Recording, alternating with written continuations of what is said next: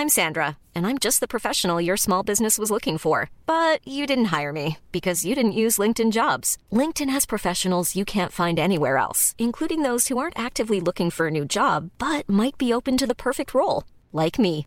In a given month, over 70% of LinkedIn users don't visit other leading job sites. So if you're not looking on LinkedIn, you'll miss out on great candidates like Sandra. Start hiring professionals like a professional. Post your free job on linkedin.com/people today. Mom deserves the best, and there's no better place to shop for Mother's Day than Whole Foods Market. They're your destination for unbeatable savings, from premium gifts to show-stopping flowers and irresistible desserts. Start by saving 33% with Prime on all body care and candles. Then get a 15-stem bunch of tulips for just $9.99 each with Prime. Round out Mom's menu with festive rosé, irresistible berry chantilly cake, and more special treats. Come celebrate Mother's Day at Whole Foods Market.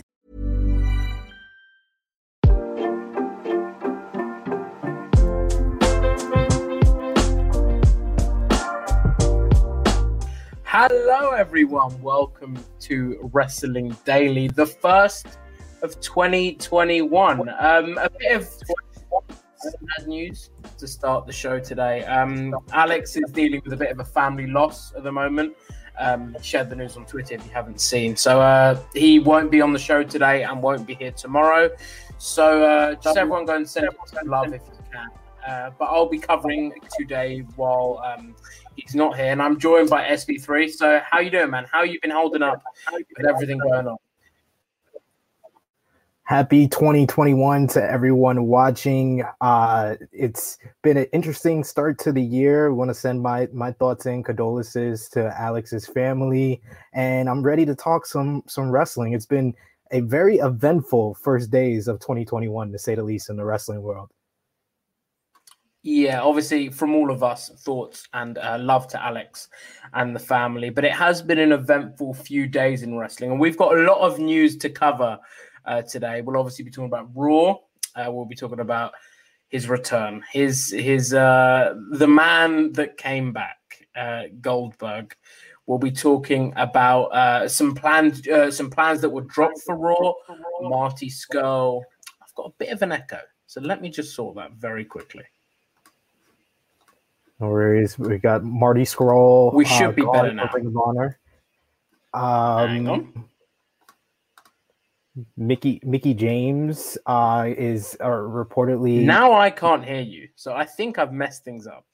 Oh Let boy, try this. getting off to a to a smashing start to Wrestling Daily in Got 2021. you. I've got you. I've got you. So uh, we'll be talking about Raw. We'll be talking about Goldberg comeback. We'll be, we'll be talking about drop plans for Raw. We'll be talking about Marty Scurll being done with Ring of Honor. Whether or not Mickie James is still a wrestler after appearing on Raw Legends Night. AEW heading out of Daily's place. And of course, I'm gonna I couldn't do this show and not let SB3 wax lyrical about New Japan and Wrestle Kingdom for a solid 20, 30 seconds. That's all I'm going to allow him for the show today. But yeah, we'll we'll obviously break down Wrestle Kingdom for those that haven't checked it out because for, and I actually haven't seen one of these matches, but from what I've heard, we could have match of the year could be done. We it could all be wrapped up already. yes, Um, yeah, so if you guys want to get in your comments, your thoughts, whatever, send it, send us in an ultra chat at wrestletalk.com forward slash wrestle2. We want to hear what you guys have got to say. If you want us to talk about a particular topic, let us know and we will do so. I know Alex and I love your your fantasy booking situations or your all hypotheticals, so send those in. Um, so let's start with Raw. Raw Legends Night. What did you think of the show overall, SB3? Because it's some news coming out of the show, but I want your your overall thoughts on uh, the first show of 2020. How did you think it was?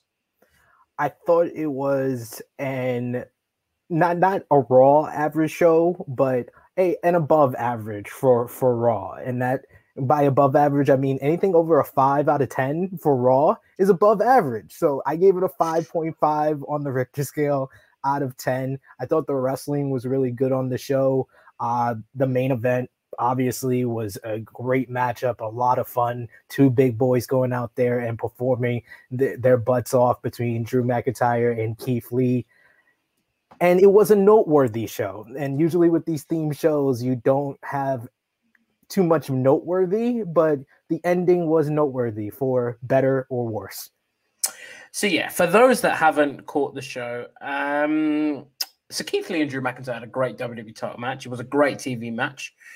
And then after the match, Drew cuts a promo, talks to the legends that are all on the stage, and Goldberg's music hits. Goldberg comes down, says that Drew McIntyre doesn't respect the legends, and then challenges him to a WWE title match at the Royal Rumble later this month. Divided opinion online. So, how do you feel about that? How do you feel about Goldberg, I guess, being the first of Drew's title defenses in, well, not the first because we had Keith Lee, but the first pay per view title defense of 2021.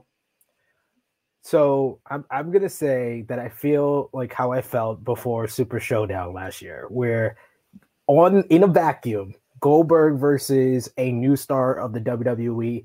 Yes, it gives them an opportunity to finally ha- use the star power of Goldberg to put over someone new and I think that Drew McIntyre has enough skills to kind of carry a match better than the Fiend had any potential to do with Goldberg last year. So I like that. If if Drew McIntyre wins this match, it does elevate him a little when it comes to his star power and how he's positioned in the company.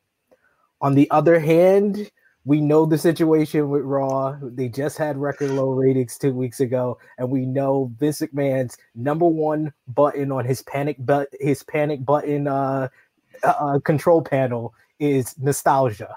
And Goldberg winning the WWE Championship is in high probability, and that is an issue for everyone. It seems like. Yeah, I mean, I'm not totally opposed to it, but that's I think because I'm in the mindset that Drew's going to retain. So I'm like, you know what? Out of everyone on the roster, probably there's no one bigger than Goldberg. In terms of names we'd like to see that Drew could have a better match with, there are many better names. But in terms of star power, I know people don't like him, but arguably Goldberg does feel like a star.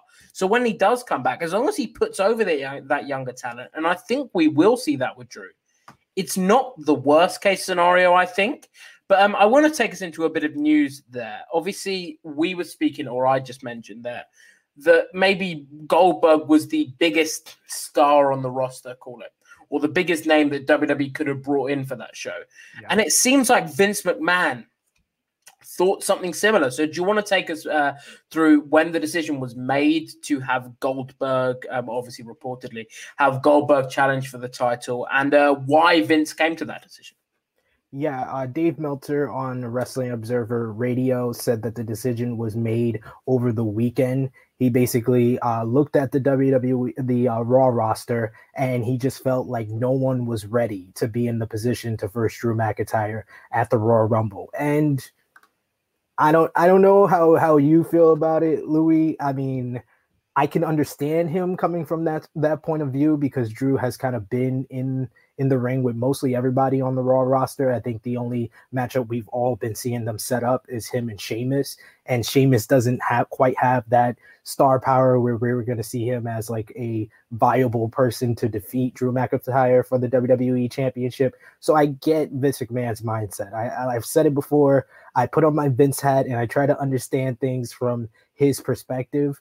But I think it was kind of set up and foreshadowed when they did say AJ Styles was going to be in the Royal Rumble earlier in the show. And that kind of yeah. just eliminated the most likely person on the Raw roster that they could have gone back to. They could have gone back to Drew versus AJ because we didn't really get a full one on one matchup between them at TLC. So it does make sense from Vince's perspective and I and I use that, you know, as as best as I can, Vince perspective, it does make sense to go to Goldberg here. And I mean, it will be interesting to see how the ratings are because yes, ratings were low. So it'll be interesting to see whether maybe not this week because it was right at the end, but in subsequent weeks, if this experiment pays off and if Goldberg being in that picture, as long as he puts Drew over, this might be. So part of me doesn't want it to work because if it does work, it, they'll keep doing it. Yes. Um, but I mean, I, I, as I've said, I don't think Goldberg's going to win, but I could, I could see why people are nervous going into it, thinking that he is going to win. And I mean, Goldberg was part of the plans that changed for Raw. There was reportedly plans to have Jeff Hardy and Randy Orton main event, but when this fell into place with the Goldberg return, it did make sense to have um, that go on last, uh, Drew McIntyre and Keith Lee. So, do you want to also talk us through what the reported plans were and what changed for Raw? So this report comes from uh, PW Insider. They said that the original plans for uh, Monday Night Raw last night was a Hulk Hogan in-ring promo. Of course, uh, instead of that, we got the backstage uh, scene with the H phone. I guess we're gonna call it the the Hulk Hogan iPhone. Uh, the report also notes that Hulk Hogan and Ric Flair sat in on the production meeting uh, yesterday, and as you said, uh, Louis, the original plan was to end the show with Jeff Hardy versus Randy Orton before the decision was made late in the day for Drew McIntyre and Goldberg's angle to end to end Raw. And the show apparently was running late, so that's why the, the ending felt rushed and it was rushed. And that's why I think the the entire Goldberg promo just made absolutely no sense. Like it, we just saw Drew McIntyre go uh, playing playing cosplay uh, Hulk Hogan earlier in the night, like with Hulk Hogan doing the brother and what you're gonna do. And he's been friendly with all these legends. He was the representative for the legends against the guy that actually does disrespect the legends and was disrespecting him the entire show. Randy Orton, I it just felt like like Goldberg headbutted the the locker the locker too hard. His brain was bleeding, and he thought he was talking to Randy Orton instead of Drew McIntyre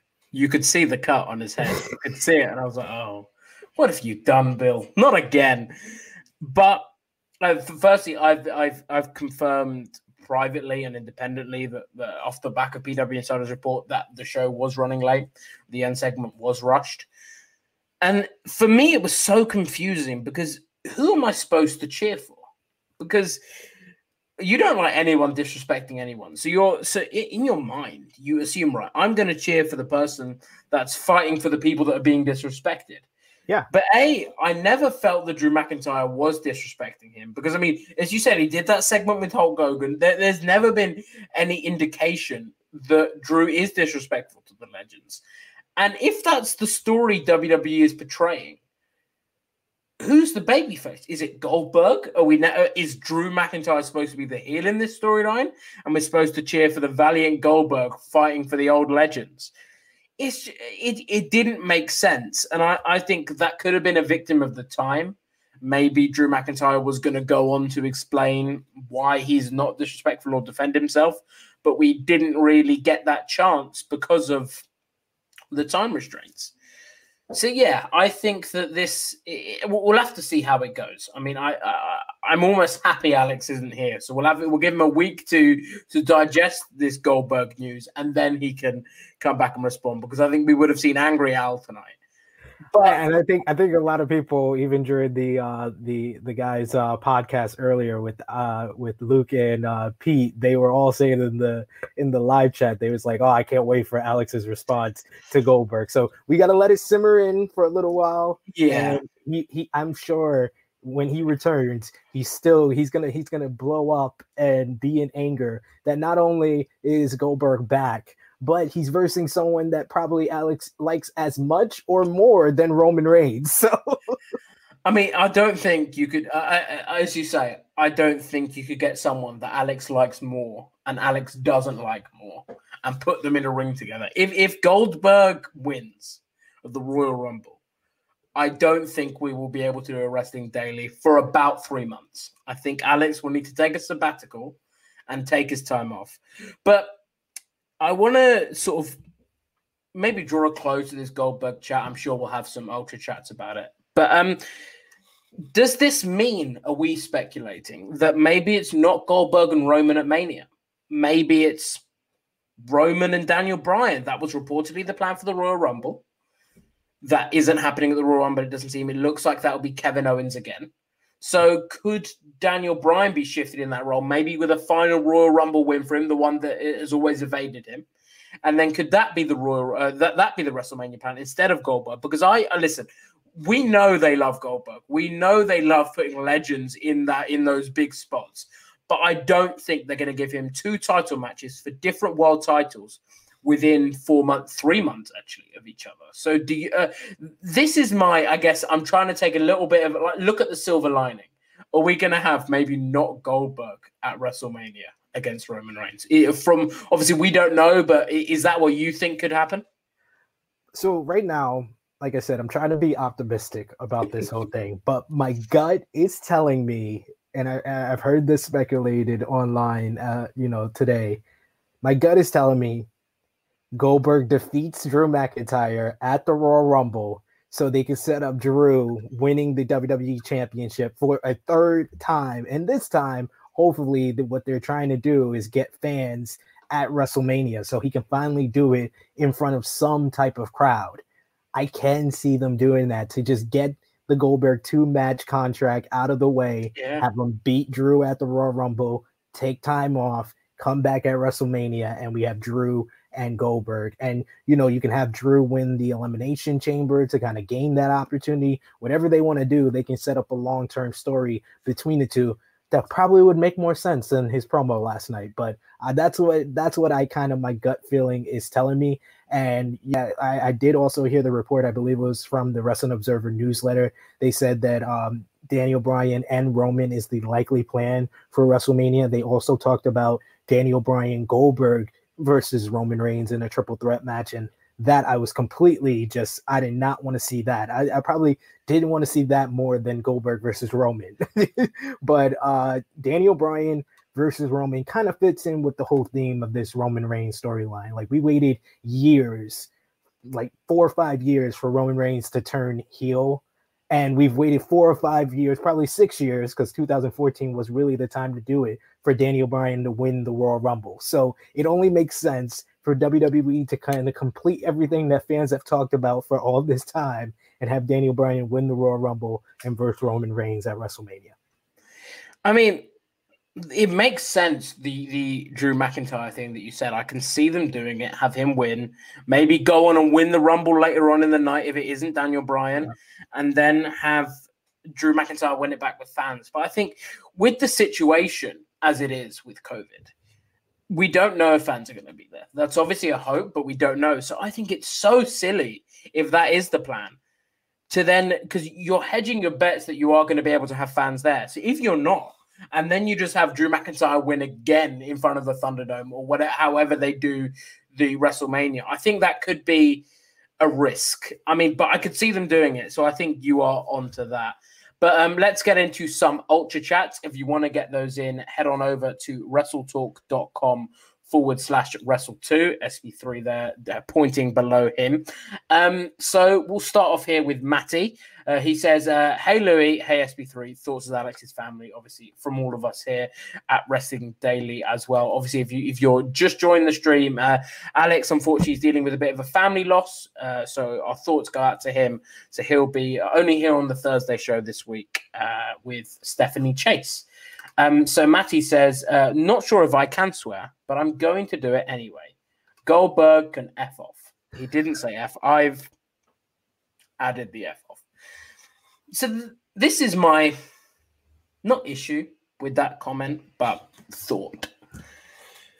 If I worked for WWE and my boss said to me, You're going to win the title here, you're going to be paid this amount to win the title.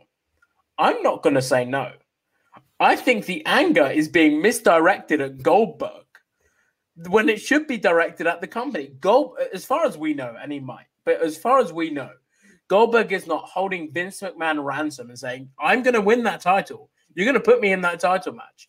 So, do you think the anger is potentially misdirected at Goldberg when he's just doing what his boss is telling him to do and getting the most money for it? We can't really blame him, can we? I absolutely agree with you. And this is like a theme that has been going on for, I think, even before Roman Reigns, like John Cena. Like, this guy is out there working the hardest. He's getting the opportunities, but half the crowd is booing him for Vince McMahon's decision. Like, when Vince McMahon comes back, we go, "Oh, thank you, thank you, thank you, uh, oh, oh, savior of professional wrestling." But we don't boo him for all the stuff that we are angry about for the other 364 days that he's not on television. It doesn't make any sense. I think that it's all misdirected. But I'm hoping that WWE reads the room and realizes that Goldberg, they they kind they kind of ha- are able to tap into something here we we don't have a lot of real genuine heels that elect this type of h- hatred right now. Go, uh, you know, even Roman Reigns, who's the top heel in WWE. It's it's really if you kind of see people online talking about it, people love him and love the character he's playing, and it's not too much of hatred for him, you know, being being the head of the table and abusing Jey Uso. It's kind of love for how well he's doing it. Goldberg can elect hatred. And I think that that is something that WWE needs to tap into, read the room. And I think him defeating Drew McIntyre will just pump up the heat and not piped in heat. I think real, genuine heat that if fans are at WrestleMania, they will be booing Goldberg against Drew McIntyre.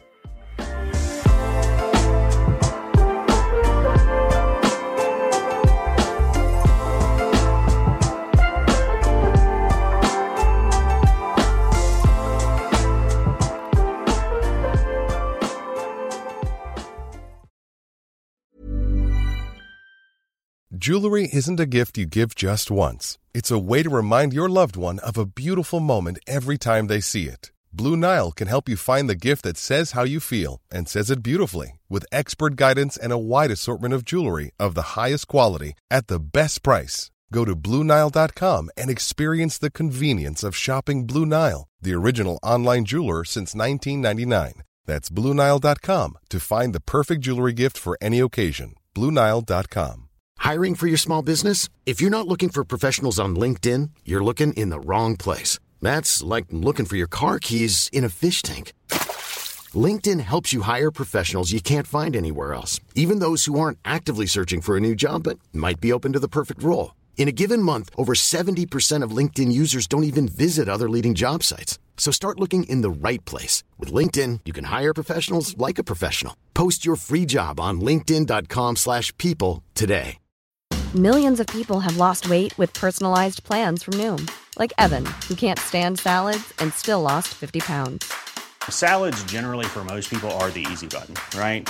For me, that wasn't an option. I never really was a salad guy. That's just not who I am. But Noom worked for me. Get your personalized plan today at Noom.com. Real Noom user compensated to provide their story. In four weeks, the typical Noom user can expect to lose one to two pounds per week. Individual results may vary.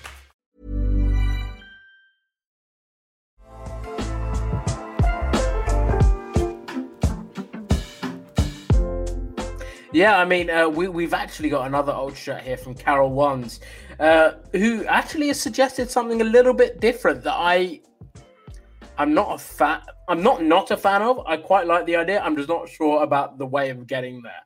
So, um, she says, uh, "Hey, Louis and SB3, Happy New Year, Happy New Year to you too, Carol." Uh, she says, "What is the worst that can happen with Oldberg? He could win against Drew, win the Rumble, and then win against Roman." Oldberg with all the gold. No, it can't happen. Could it? Just kidding. Oldberg is no threat. Hugs to Alex. So I actually thought she said something different here. So this, no. Goldberg cannot win all the gold. But how would you feel if Drew McIntyre drops the title? Drew McIntyre wins the Rumble and then goes on to face Roman Reigns at WrestleMania in maybe a rematch from Survivor Series. You can play up that Drew's never beaten Roman Reigns. But then I guess you've got the problem of why wouldn't Drew want to regain the title that he lost? If he's got a title shot, he'd go after Goldberg. Um, but no, I hope we don't see Goldberg. If, if WrestleMania 30, you have my word. SB3, you have my word. If WrestleMania 37 ends, the closing image being Goldberg with the WWE and the Universal Championships above his head, probably blood from his head where his head butted a locker. Well, I don't know what I'll do. I'll shave my head on Wrestling Daily if that's how WrestleMania 37 ends. It it and you know what? I'm a bit worried because I think it could happen. Um, and you mentioned your heat thing earlier. Something I wanna I wanna potentially bring up. WWE could have an opportunity here to do the crowd reaction they want. They could portray Goldberg as the babyface in all this because they're piping in the crowd noise. There, there aren't fans there to react. So maybe this is why they've done this match at this stage because you're not going to have fans booing Goldberg as he comes down to uh, like um, nope. last night. You're going to have fans probably cheering him the piped in noise uh, on Monday. He'll and uh, someone watching will be like, "Oh, th- this guy's the babyface." Uh, please no, please WWE, please this don't is, do this. This is why I loved uh, Mustafa Ali's uh, promo on Raw Talk. That was just a, a spicy, hot take uh, type of promo because you, you you gotta love uh, Charly Caruso and R-Truth trying to play the WWE apologist, like, oh, the fans were cheering for Goldberg, and he just says, oh yeah, they really piped it in. Like I was just like, yes, exactly. Don't don't insult our intelligence. Like tell it like it is. This is WWE, what they want the reaction to be, and not this is not the genuine reaction of the WWE fans. Yeah, actually, while we're speaking about that, do you want to talk about the Mustafa Ali promo or Mustafa Ali? As I love how he's uh, changed that around, said it's based on his uh, him wanting the ring announcers to say it differently. But do you want to take us through what um what he had to say on Raw Talk?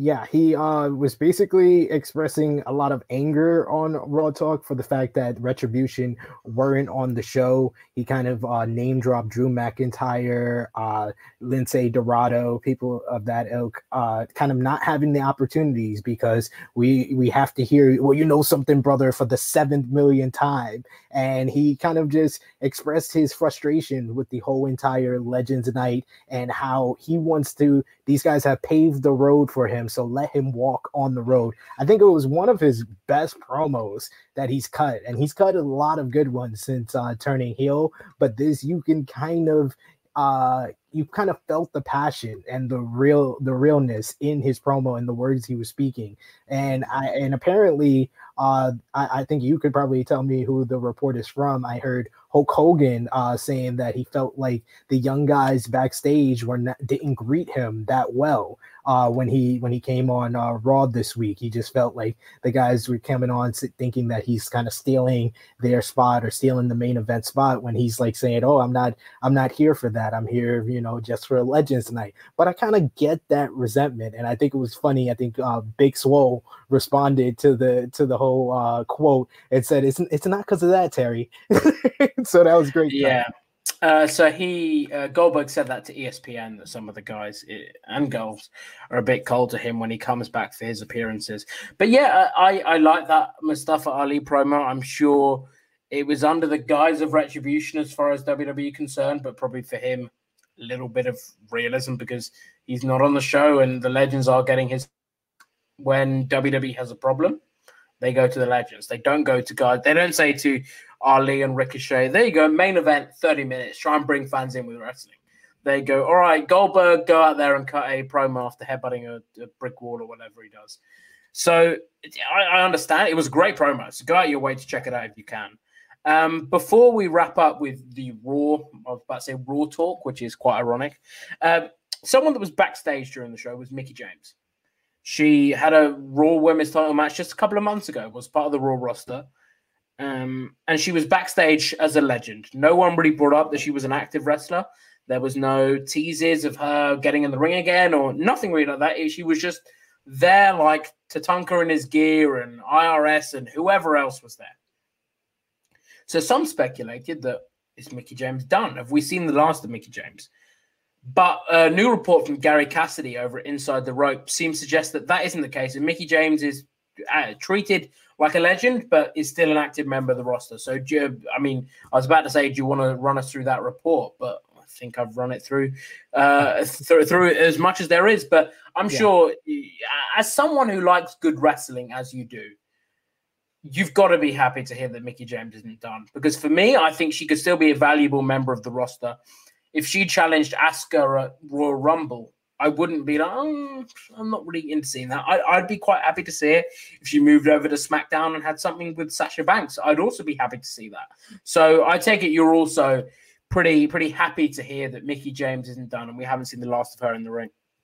Yeah, I mean, Mickie James is probably one of my all-time favorites uh, when it comes to the ruthless aggression uh, type of uh, female wrestlers at that time. Her and Beth Phoenix kind of held it together and kind of had a good work rate like that followed up from the whole Trish and uh, Lita era of the WWE.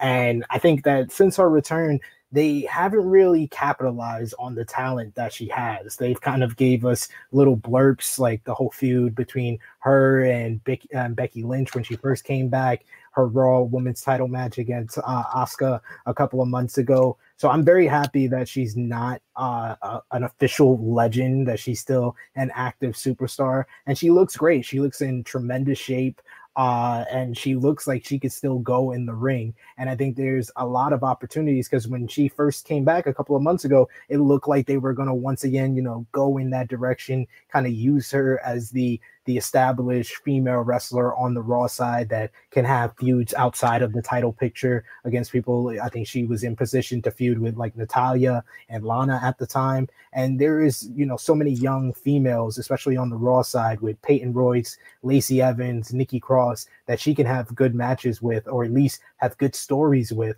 And I just think that they need to capitalize on that talent a lot more. So I'm very thankful that she still have she's still active.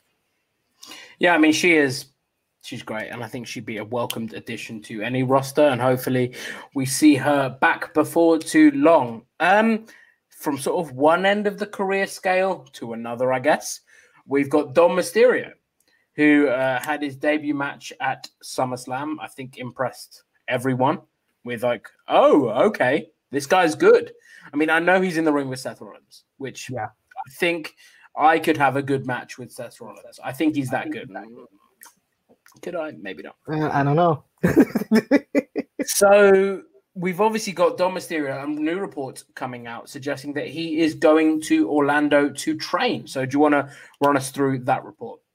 Yes, uh, he was. Uh, Rey Mysterio was actually speaking on Konnan's Keeping It 100 podcast, and talking about the development of uh, Dominic Mysterio. And his quote on the podcast was Dominic is looking forward to making a move to Tampa or Orlando and start anew over there. He wants to take advantage of the ring opportunity and go to developmental center. Overall, uh, Tyson Kidd has a ring over there. He would benefit so much from being out there where everyone is at. And he's definitely right. And, you know, he kind of uh, noted about his whole learning process. I know a lot of people were questioning why the Mysterios were off TV. So this might be giving us a little bit of an answer here to kind of further with Dominic's development. Dominic uh, added on the podcast as well. It would benefit me to be in or in Florida in general because I have the WWE Performance Center in Orlando, and I can pick so many people's brain there. There's Tyson Kidd in Tampa. I have so many options there to pick and choose from to be able to learn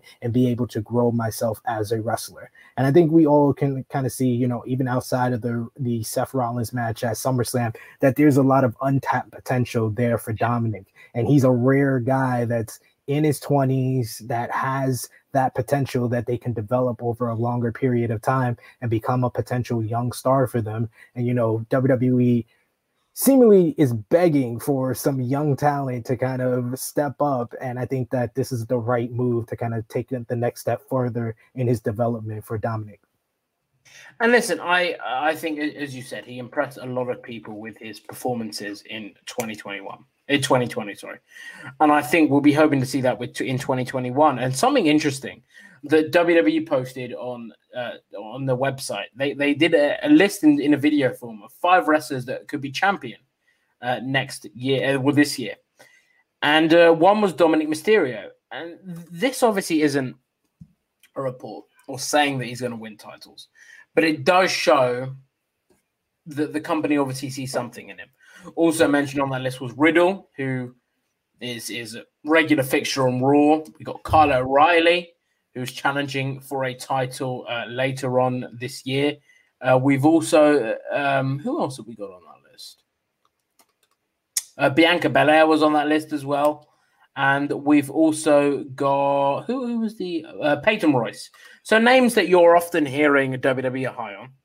And it's nice to see that uh, the, the, the infamous WWE is high on. The kiss of but, death. exactly. it but it is nice to see that they've obviously got high hopes for Dom. I'd like a tag title run, something like that, where you can protect Dominic in, his role, not have him overexposed. And uh, I mean, who doesn't want to see Dom and Rey team up together? It is just quite a nice story to do. So I, I hope that the training goes well for him. I hope he isn't nullified, I guess, and made boring because that he felt like raw. He felt like he had he, he was a bit rough around the edges, which was nice. So I hope they don't smooth him out too much and sort of do the the whole blanket like we're here, we're going to put you in this mold, and this is how you're going to operate. Hope we can do it slightly differently here. I think it's time though, SB3. I do think it's time. It's time. It's time to talk about New Japan. It's time to talk about Wrestle Kingdom. Oh, so we're going to play this slightly differently because I haven't I haven't been able to watch either show. Frankly, I, I've been too busy over the past two days to watch it, and I, I will. But why don't you run down for me and for anyone listening that hasn't watched the show? Uh, what sort of happened? What were the biggest talking points? Maybe a match or two that if people haven't seen and don't have the time to watch the full two nights, they should go and check out. So go and take us to be, be on New Japan we don't we don't want Tempest on the show. Be our New Japan guy. Take take us through it all. And, and shouts out to to Tempest. I, I know he's over in uh, Canada. He did a great live reaction live reactions with Sano Lad the last two nights. Excuse me. and I, I I give him all the credit because you know to be on camera at that time uh, uh in the in the morning or night for us in the uh, in North America, it's it's a lot. It's a lot. So yeah. I, I give him a lot of credit for that. yeah, if you haven't checked it out, hats off to Tempest. Uh, I'm not actually going to take my hat. The reason I'm wearing this because my hair is awful. I've got proper lockdown hair. But yeah, hats off to Tempest and Sono Lad for doing their live reactions over on Wrestle 2. If you want to have a look at their opinions, go and check that out. Um, they did two great nights of coverage for a show that uh, for you guys in the states isn't easy to watch at, at, that time in the morning. I think you woke up at two a.m. or one a.m. I don't. I don't think you went to bed I think he. I mean, no, no, I I actually did because you know I, I try to go to bed when my kids go to bed. I still have my, my nine month old twins, and and they they do work out for me because my my daughter woke me up at around like 1.30 uh, for the first night, and then my son woke me up uh, this morning around like three fifteen. So I I was like a couple of minutes late for uh for this one uh today, but two fabulous shows like just from the the aesthetics of the stage was phenomenal. They had the long ramp. I, I just think that it, it was it's been a while since we saw a big stadium show like that with yeah. fans in attendance. So i'm very thankful first of all that the state of emergency in tokyo did not come into effect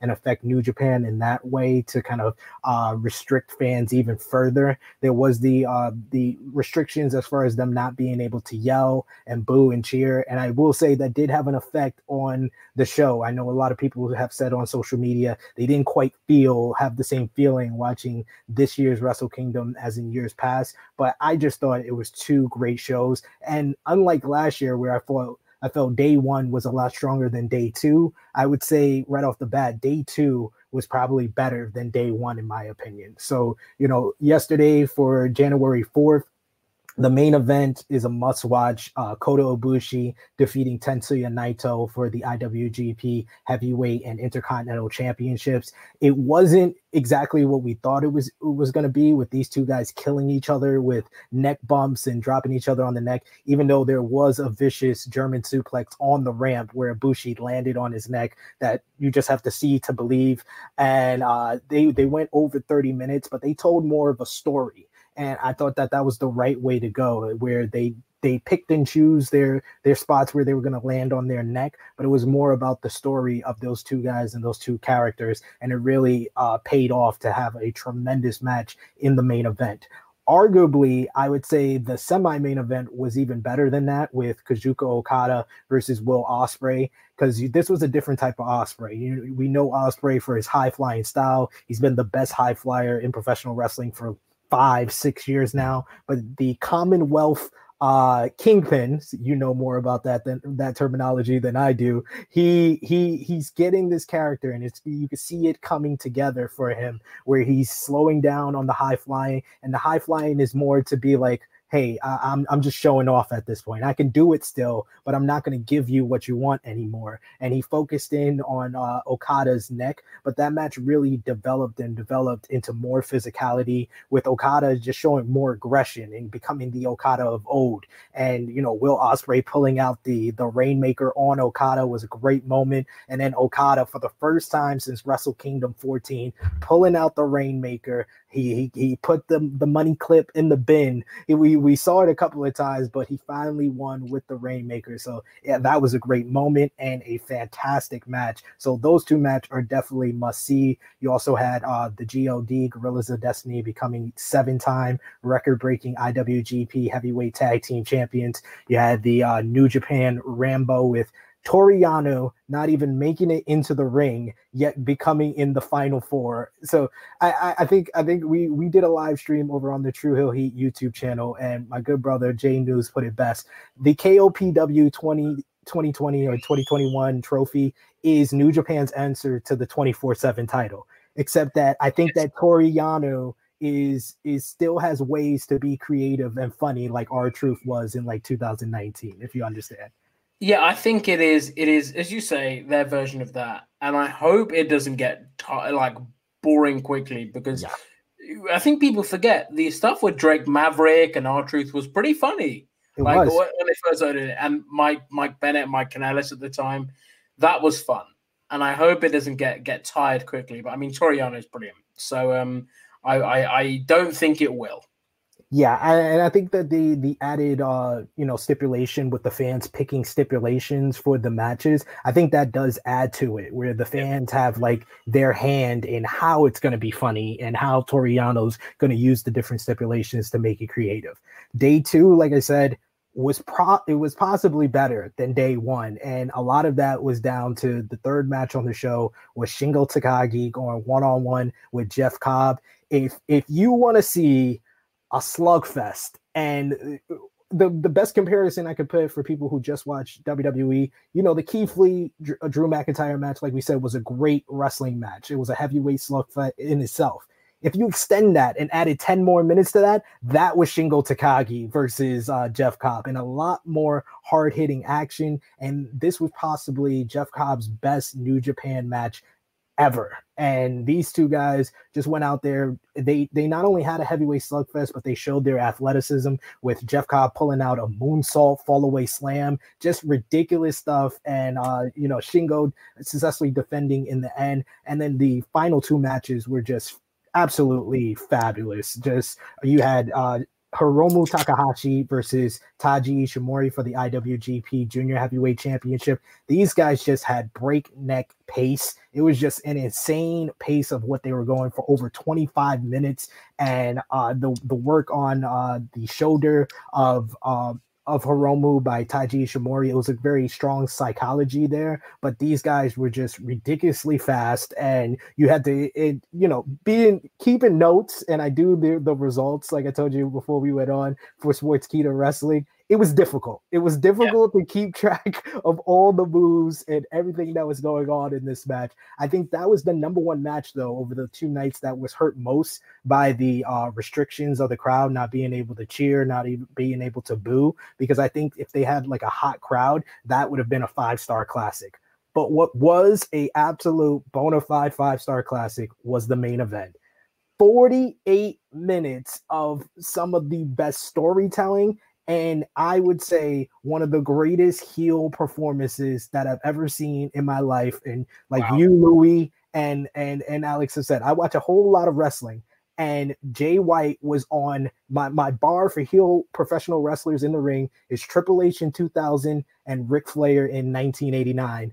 And Jay White met both of those guys of just knowing how to play the crowd off, knowing how to make the right moves. He's not the best in ring performer, and Kota Ibushi is. So he had a great partner to be in there with. But Jay White just exceeded any and all expectations that he can have for himself. I know our our, our, our wrestling daily sister Steph's Chase was disappointed with the outcome, but I think no one can be disappointed with uh, Jay White's performance because this was the match of his career. Kota Ibushi kept pace for pace with him. He just is an insane professional wrestler, and just the bumps that he takes, his selling is impeccable. This was a masterpiece in every single way. Like I said, a five star classic. Immediately after the match ended, when Kota Ibushi hit the third Kamigoye to get the win and successfully defend the heavyweight and intercontinental championships, I told one of my friends Dave Meltzer just broke his scale again because this is going to get above five stars from him. I don't do the above five stars. I like the five star scale, keep it simple. I give it five stars, but Dave is going to go over five because this was incredible. He'll probably give it 13 with how willy nilly he's getting with it. He's, he's getting with his star ratings. And, and uh, did break the Okada Omega record for the longest match in in the Tokyo Dome, so that also has to do with it. Do you think it's better than Okada Omega? No, it wasn't better, but it was just as great, and wow. that's that's high praise for me.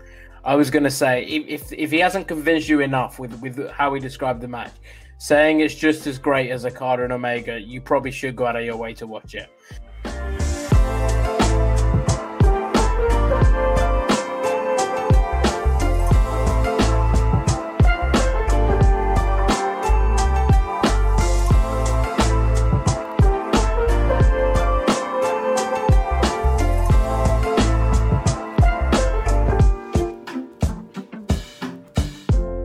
We've actually got some ultra chats here regarding New Japan and a general Wrestle Kingdom chat. Uh, so one here, uh, firstly, if you want to get in your ultra chats, want us to talk about a particular topic, want us want us to hear our, want to hear our thoughts on anything, suggest some fantasy bookings or whatever, head on over to wrestletalk.com forward slash wrestle two and we will answer your question, uh, read out your comment, uh, whatever you guys want. And we've got one here from Matthew Makovsky. He says, Hey guys, can we talk about how effing good Wrestle Kingdom 15 was? Four contenders for match of the year already. Okada Ospreay banged, Naito Ibushi banged, Tagagi, uh, Takagi and Jeff Cobb hella banged, and that main event. That was the second best main event in Wrestle Kingdom history.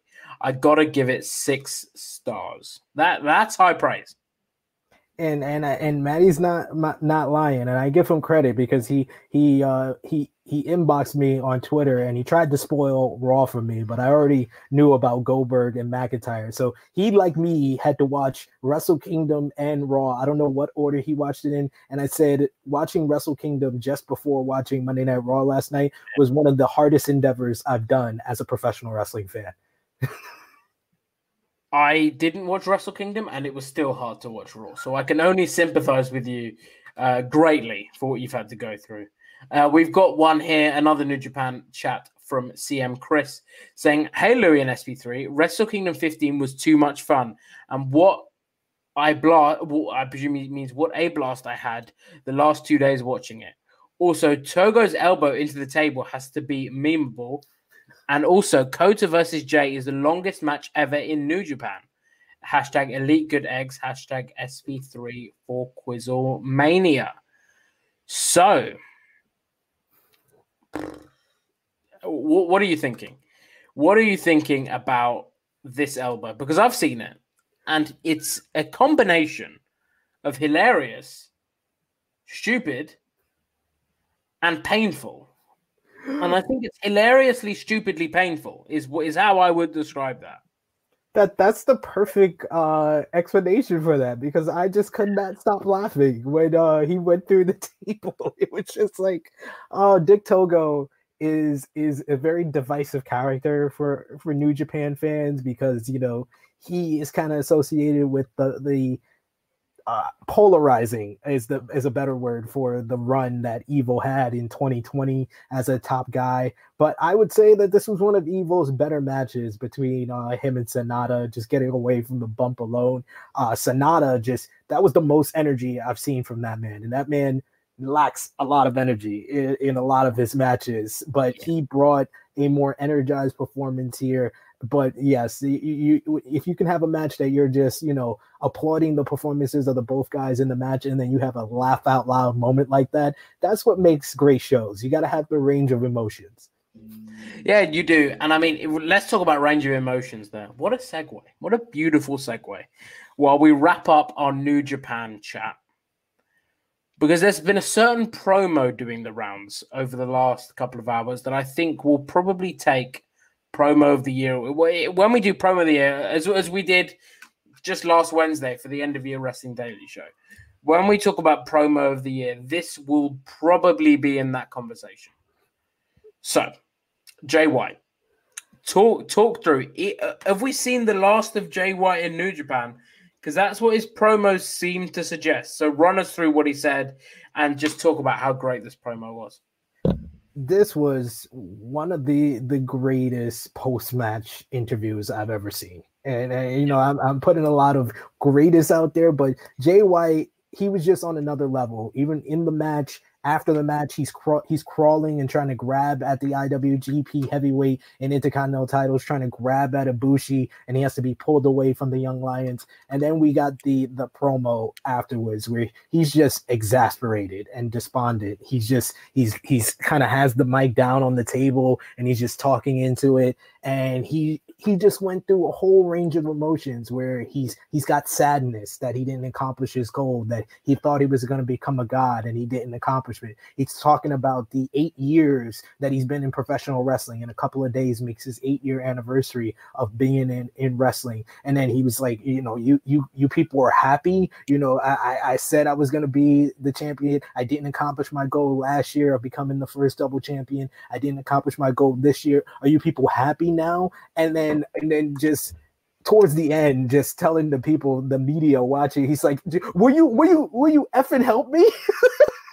Will you effing help me? He looks like he's gonna cry. He starts laughing at one point. He just put on. He took us through the emotions. He took us on a ride. That was a Shakespearean type of performance of like just just showing us the different type of emotions that you have after losing the biggest match of your career and the the one quote that everybody's going to be talking about that he says that after uh tomorrow's new year's dash that he is it that's it for him that he has he's basically speculating that he's going to quit New Japan and quit or quit professional wrestling. However, you want to respond to the promo, he kind of left it open ended, but it's a great just it, it makes New Year's Dash that much more must see. Where you know New Year's Dash is kind of New Japan's Raw after WrestleMania, and it kind of sets up what's going to happen for 2021 for the year that's uh, that, to come and it just makes it more must see because you want to see what's going to happen with him.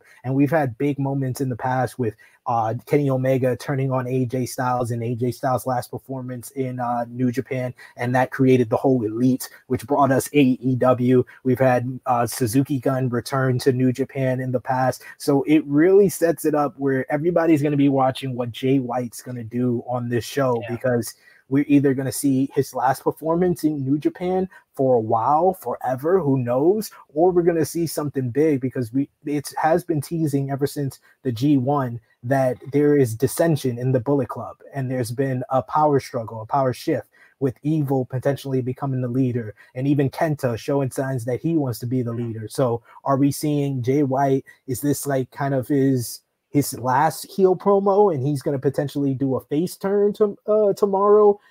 A, are are the Bullet Clubs going to kick him out because he failed at winning his goal? It just leaves so many questions open, and I just love promos like that that just make you ask. Okay, so what are we thinking? Jay White.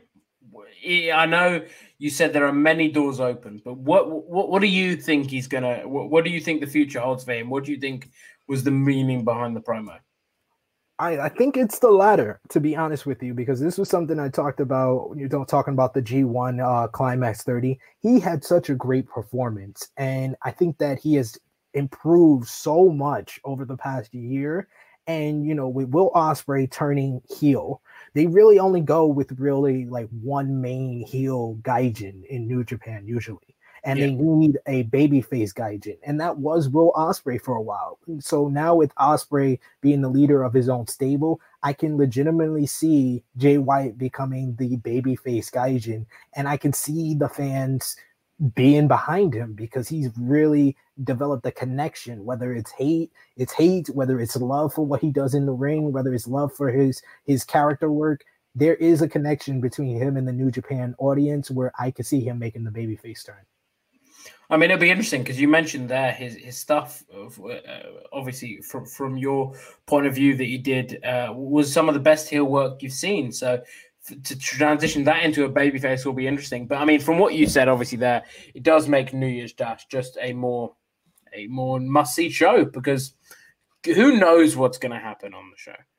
Um, I want to just take us into a little bit more news here before we wrap up. Uh, thank you, obviously, uh, everyone for your comments, your and uh, bearing with us through this uh, rough period of uh, obviously a, a, bit of change with obviously Alex not being on the show for the next couple of days, and our thoughts obviously go out to him. Um, and if you want to get in your your ultra chats, obviously at wrestletalk.com forward slash wrestle two as we wrap up. But I want to talk about Marty Scurll.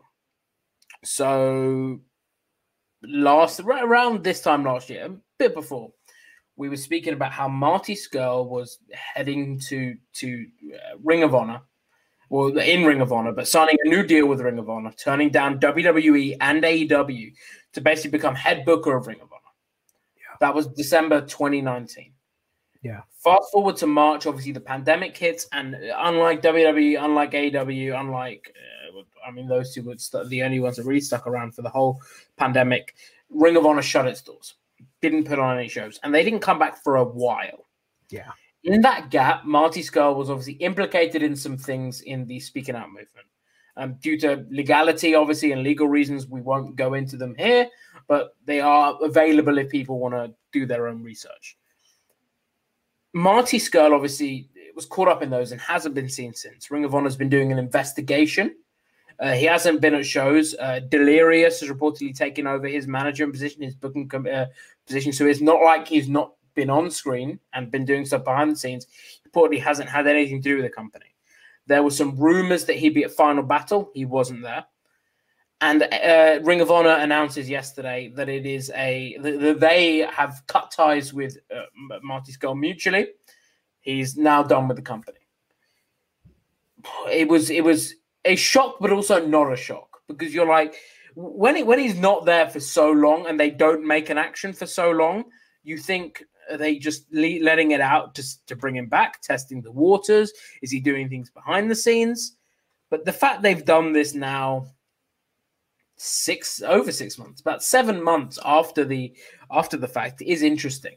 Yeah. Um, sort of give us your thoughts on it and potentially what you think the future holds for Marty. Because I know there, there was a bit of so, so, on Wrestling Observer Radio. Dave Meltzer said today, "Listen, WWE were interested in in Marty Scurll, and I think some people, myself included, took that to mean they they are still interested. I think it was a it was a classic thing of where people read and listen to Wrestling Observer Radio, and uh, Dave Meltzer maybe doesn't say things in the clearest way, or maybe it's on us and we just take things out of context.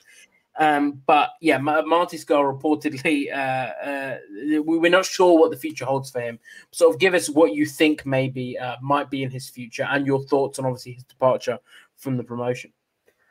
Well, first to talk about his departure from the promotion, it, it was, you know, not surprising we kind of saw this coming for a while and i think that people didn't understand that you know he didn't just have a position as a wrestler like you said he was a booker in the company. So it takes a while to come to some type of settlement and i think that's why roh put out the statement that roh and marty scurll mutually came to the decision to part ways. So it's totally understandable and you know we're not going to talk about the allegations but he did kind of validate the allegations that were against yeah. him. So that's was you know it's totally the right decision to kind of separate themselves from him. Now as far as marty and his future in professional wrestling it's going to take a while to kind of get that black cloud um you know from over him. Like i don't see aew really talking to him because they stayed away from pretty much everybody who wasn't like already in house that was implicated in the whole speaking out movement. I mean, uh, even Tessa Blanchard, who yeah, her the allegations against her were behavioral rather than significantly more serious, and um, they haven't wanted wanted to sign her, and she would be fantastic for the women's division, and they haven't wanted to sign her. So you have to think on an allegation that is more serious. They definitely probably probably wouldn't go go there. Although he has I mean, I say has had has friends there. We don't know whether relationships change or whatever, but he has previously been very close to joining AEW. He was supposed to debut as the leader of Dark Order before Brodie Lee was uh, uh in the picture. Um, he was supposed to debut on the 18th, the infamous 18th of December episode of AEW in 2019. He was supposed to debut as the leader of the Dark Order on that show. So AW looks at the picture. I mean, WWE, who knows? But go on, where do you? What do you think the future holds for him? I think that WWE is the most likely option because, as we've seen in the past with them, the behavioral issues and allegations are not something that's going to keep them away from someone who is rightfully talented. No matter how, how you feel about the person and what he did, Marty Scurll is definitely talented in ring as a character, and he has a, a certain type of presence. And, you know, what they've been doing, they haven't been hoarding talent like they have in the past. I know that was a report from Fightful Select, but um, I can totally see them bringing him in and putting him on an NXT, an NXT UK, where he would be kind of a big star. He would kind of be a big fish in a small pond and someone that they could position against someone like Walter kind of immediately because of his uh, star power and where he's been in the past. Um, so I think that WWE kind of through this whole the all allegations against him, they've kind of gotten in the lead ahead of AEW, where you can more likely see him going there than anywhere else in the professional wrestling world.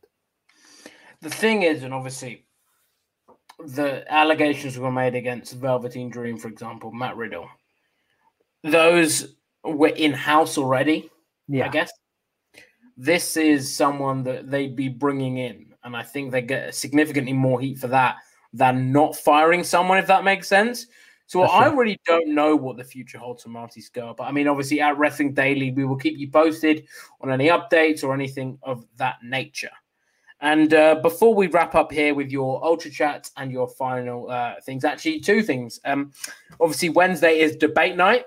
And uh, just because Alex isn't here and isn't going to be here tomorrow doesn't mean we won't be debating because we will. And I'm tempted to do what Alex has not been able to do and defeat SB3 in a debate. So, um, guys in the comments, uh, get in your suggestions for things to debate, and we will uh, debate those topics. Obviously, feel if we feel passionate about a certain side. So get get your suggestions in, and we'll maybe pick uh, one or two that uh, SB3 and I can uh, choose from uh, today. So um, before we, we set the bar kind of high on the year end show because I got a lot of heat from you and Alex for picking Thunder Rosa as the the women's wrestler of the, of the year, but. You know, I stand I stand by by my words on that on that. Uh, I like it. And you know what? You, you, convinced me, but I couldn't admit it in front of Alex. You you were close to convincing me. I, I was getting there, but I saw how how how he got really like. I was like, listen, I can't leave him on his own. I've got to back him. But before we uh, head on over to your ultra chat and uh, decide what we're going to debate, um, I've seen someone say chicken wings or uh, nuggets or chicken wings. Make them wrestling related, preferably, uh, if, if, if your debate topics can be. But um, AEW leaving uh, Daily's Place next month. It's been reported that they are going to be heading out of the venue in Jacksonville and to Miami for all their tapings in February, and that is going to be um, uh, uh, that'll be the, the home for Revolution as well, and then back yeah. to Jacksonville for Daily's Place in March. Uh, do you want to talk us through why that was reportedly um, the decision was made? Some of the reasons, some of the maybe issues that wrestlers had with Daily's place during the past few months. So uh, this was a report from BodySlam.net. Uh, they said that the site uh, reporting that all episodes of AEW Dynamite and AEW Dark next month will not be at Daily's Place. The uh, quote from them said, after speaking to my sources within AEW, it sounds as though the company will be calling Miami home for the month of February. AEW will record several weeks of Dynamite and Dark and their upcoming Revolution pay per view.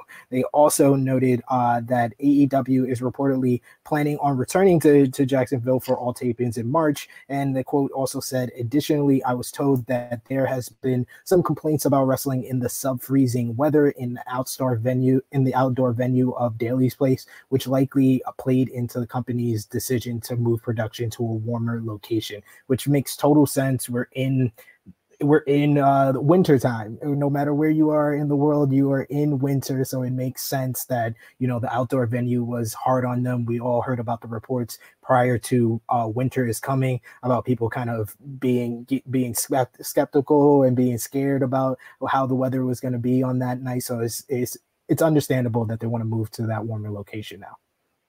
Yeah, it does make a lot of sense, and it'll be. I think nice change of scenery will make the shows exciting. Uh, yeah just to see how things are different. Um, uh, final two ultra chats before we wrap up for today. Obviously, thank you everyone very much for your ultra chats, your your comments, and your just general love and support. Uh, obviously, for Alex and for us who've had to uh, uh, help fill in for him today. So, obviously, thank you to SB3 for, uh, for for those who don't know. I messaged him about 5 p.m. UK time, maybe even 5:30. So it's very short notice for him. So appreciate you for doing that, um, my friend. Uh, we go here to Bo Hill, who said, "If you can go back and watch one match live, which match would you choose?" Uh, they've suggested got to go with HBK and Taker from Bad Blood '97, first cage match. HBK and Undertaker in their primes and the best debut in history. So, I'll go to you first. What are you thinking? What what match would you want to go and have a look at? Hmm. Now, if I, if I'm just talking about WWE here, I would say Austin versus Bret Hart from WrestleMania 13 because of how impactful that match was, how it kind of showed what was going to be with the Attitude Era. I mean, the whole rest of the show, not so much, but that match just alone, if we're just talking about one match, I would definitely want to see all, in my opinion, all time across any promotion, uh, Okada Omega from the first time from uh, Wrestle Kingdom 11, and just seeing something that extraordinary in front of the Tokyo Dome, being in that in that uh, atmosphere, I think would be great to be there live.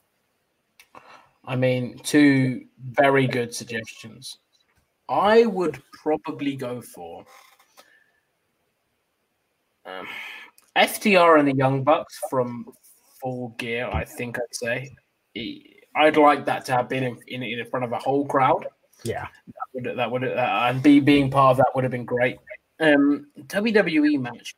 I think CM Punk and John Cena from Money in the Bank 2011. That's a good one. At the time, I was ten. So I I knew, but I, I didn't really know. And uh, retrospectively, it still blows my mind. So I'd like to go back, but knowing what I know now and being part of that crowd, I think would be great. Also, uh, Triple H and The Undertaker. The thing is, Triple H and The Undertaker and WrestleMania 28. Okay. The the Hell in a Cell match, which for me is one of the best near falls of all time. But watching a cage match live like there, that's kind of difficult. I've never been to one. I've never seen one, but I can't imagine that's a great viewing experience. Like having to look through the the mesh and everything. So I don't know whether I want to be there live for that. But I mean, if, if it's watching from home, I'd love to go back and see that. And the pop of the crowd for that near fall and HBK selling it, crying in the corner. I mean, it, it was just perfect. I totally agree with you with that near fall, and and I have seen steel cage matches. You know, being in New York, Madison Square Garden, the usual uh, post Christmas show. Usually, like I, I remember going to it almost every year, and it always had a steel cage match. Those are very difficult to kind of see, especially if you're not like really close to the ring. If you're even from an outer view, you, you know, if, unless you're like way up top and you're seeing kind of inside the cage, I think that's the best view. But if you're like in the middle, it's very difficult to kind of see through the mesh and everything. So I, I kind of understand what you're saying. And I mean, even with the Hell in a Cell match, you, you have got the roof, so it doesn't yeah. really, really help. But yeah, uh, I think some very good suggestions from both of us. And then final ultra chat here from Caleb Maldonado. He says, "Bull Nugget 2021." Is it just the head or the entire face? I vote entire face. I'm sure you do. Anyways, happy new year to the Wrestling Daily family. Also, in the immortal words of Ollie Davis, CM Punk wrestling return confirmed. Have we missed some breaking news that CM Punk's coming back, or is this uh, is Caleb just suggesting that he might, or is um, or are we maybe thinking that is is it just speculation? Who knows? Uh, I've had a quick look on Twitter, and no one's losing their minds. So I don't think CM Punk is coming back. No one in no one in the comments has suggested that he is. So we haven't missed any major news. Um, but yeah, thank you obviously for your for your well wishes. It would just be the head if Goldberg and uh, Goldberg wins the WWE title. If he basically ends WrestleMania as Universal and WWE champion, I will shave my head. If he holds both titles up at the end of the night, that will be that's my promise to you guys. Proclamation. That that should be in like the description. Like Louis makes a proclamation for if Goldberg is the undisputed champion of the WWE. I love it. Sounds good. It will not be the eyebrows. The eyebrows will remain. Um, I'm just going to have a quick look through of the comments, see if anyone's made some nice suggestions for um, a debate tomorrow. We have, um, let's have a quick look. Debate chicken nuggets or chicken wings. Uh, obviously, we said just wrestling. Uh, debate Should New Japan merge the IC and heavyweight titles? I'm going to say no to that because I don't have a clue. And I, I, I know uh, Kota Ibushi did suggest that they unify the title, so I, I understand that question. I, I, listen. I, I like it, and I think it's interesting. But I need to pick one that I think I can win at, and this is not it because your New Japan knowledge far surpasses mine. You'll be able to pluck names out that I haven't even heard of, probably. Um, overall, Hulk Hogan has done more harm than good for the wrestling industry. That would be a good thing to debate. Should CM Punk go to AEW or stay retired? Hmm. That's also very interesting. Uh, which day was better for Wrestle Kingdom, day one or day two? I haven't watched either, so I don't know. Um, uh, I will though. This could be quite interesting. Maybe we'll, we'll, run through some matches that we want to see at WrestleMania. Go on. We'll, we'll also do that tomorrow as yeah. well as a debate. Um, we will. I say what we will go through. We, we will. We will yeah. message each other privately, and we'll figure out something to debate that we're both passionate about, so it isn't forced at all. And we will, um, yeah, bring bring that to you guys. Uh, but yeah, I think that's wrapped everything up for today. Thank you very much to SB3 for joining me on today's show and filling in at such short notice. Um, yeah, thank you everyone for watching. Your ultra chats, your comments. As we say almost every show, you must get bored of us saying it now. We really appreciate the feedback and, and, and the interaction that we have with you guys. It's such a nice community feel. Um, obviously, follow SB3 on his Twitter, which is above him now. If, if you're bored and want to see many tweets, you can follow me at mine over there. Uh, we're obviously available on podcast platforms everywhere. Basically, anywhere that does a podcast, we will be there under Wrestling Daily. Um, yeah, we will see you guys tomorrow with me and SB3 again. So, yeah, looking forward to that. And uh, hope you guys have a great rest of your day until then.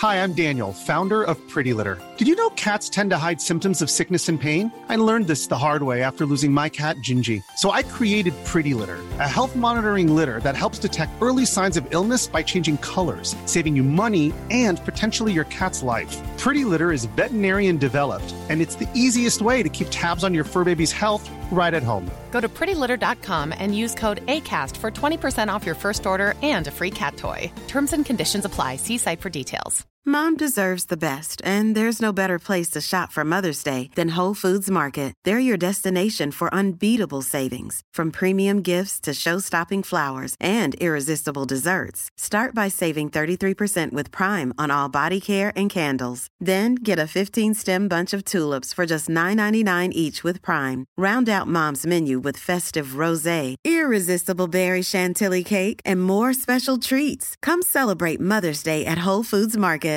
Hey, it's Paige DeSorbo from Giggly Squad. High quality fashion without the price tag. Say hello to Quince. I'm snagging high-end essentials like cozy cashmere sweaters, sleek leather jackets, fine jewelry, and so much more. With Quince being 50 to 80% less than similar brands and they partner with factories that prioritize safe ethical and responsible manufacturing i love that luxury quality within reach go to quince.com slash style to get free shipping and 365 day returns on your next order quince.com slash style.